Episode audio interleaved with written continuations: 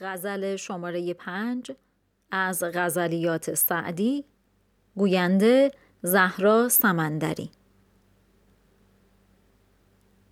شب فراق نخواهم دواج دیبا را که شب دراز بود خوابگاه تنها را.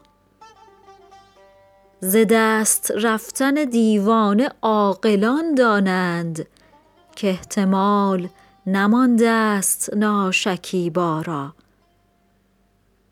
گرش ببینی و دست از ترنج بشناسی روا بود که ملامت کنی زلیخا را.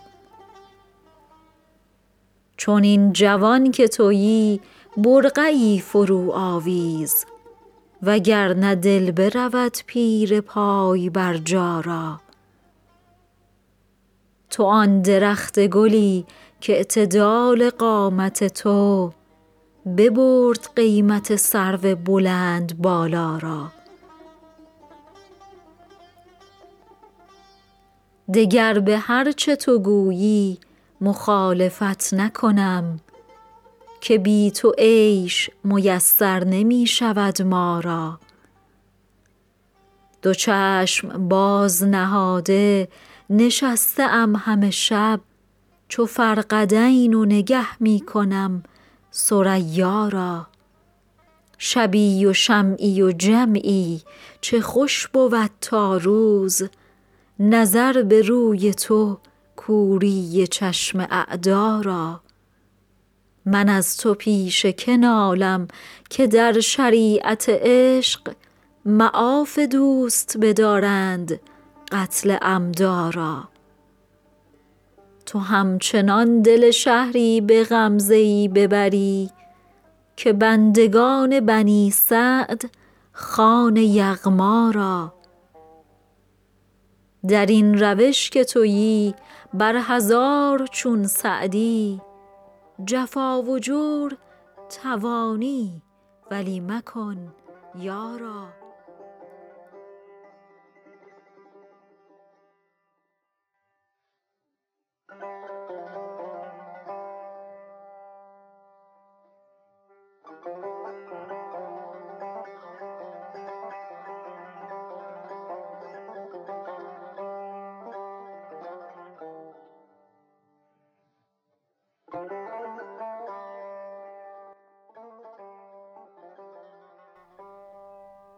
بله خب دواج یعنی بستر لحاف.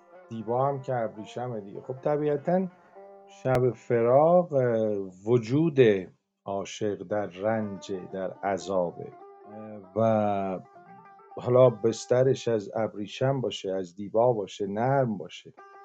یا سخت باشه فرقی نمی‌کنه. چون شب فراق به اندازه کافی جدایی خودش در داوره و هیچ چیزی نمی‌تونه از رنج این جدایی کم کنه.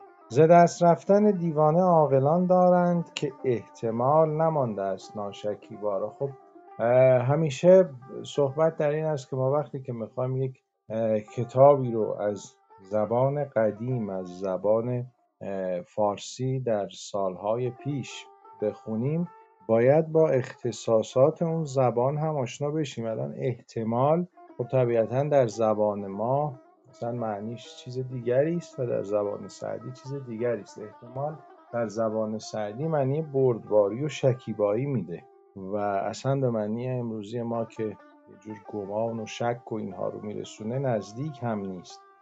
میگه ز دست رفتن دیوانه عاقلان دانند که احتمال نمانده است ناشکیبا یعنی عاشق وقتی صبر صبرش تمام بشه دیگه از خود بی خود میشه و این اگر طرف عاقل باشه می‌فهمه که چه به روزش اومده بعد هم اشاره می‌کنه به داستان یوسف نبی و زلیخا و که زنان مصر دست خودشون رو بریدند.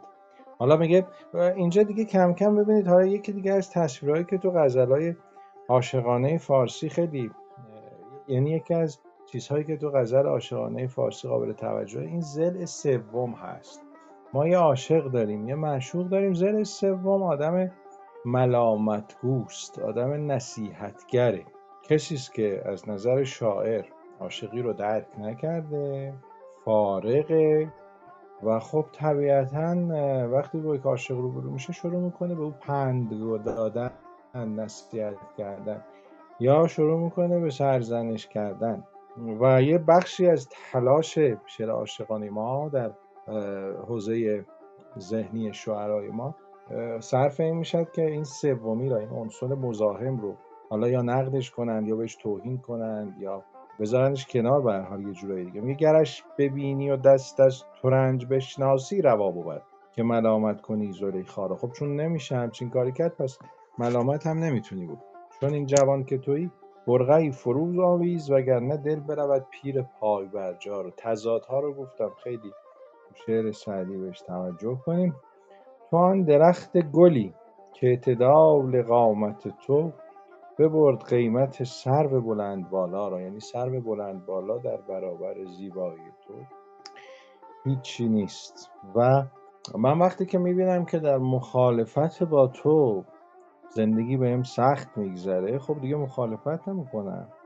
دگر به هر چه تو گویی مخالفت نکنم که بی تو عیش میسر نمی‌شود ما بعد شب بیداری خودش رو شاعر در بیت بعد تشبیه کرده به فرقدین.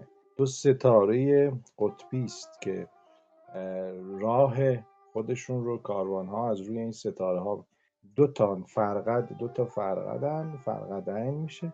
میگه همینجور که فرقدین نگاهش به سریاست منم شب تا صبح نگاهم به آسمونه. شب تا روز اختر میشمارم. چون کار دیگه نمی‌تونم بکنم دیگه. نشستم خوابم هم نمی‌بره. چاره ای ندارم جز اینکه به ستارگان نگاه.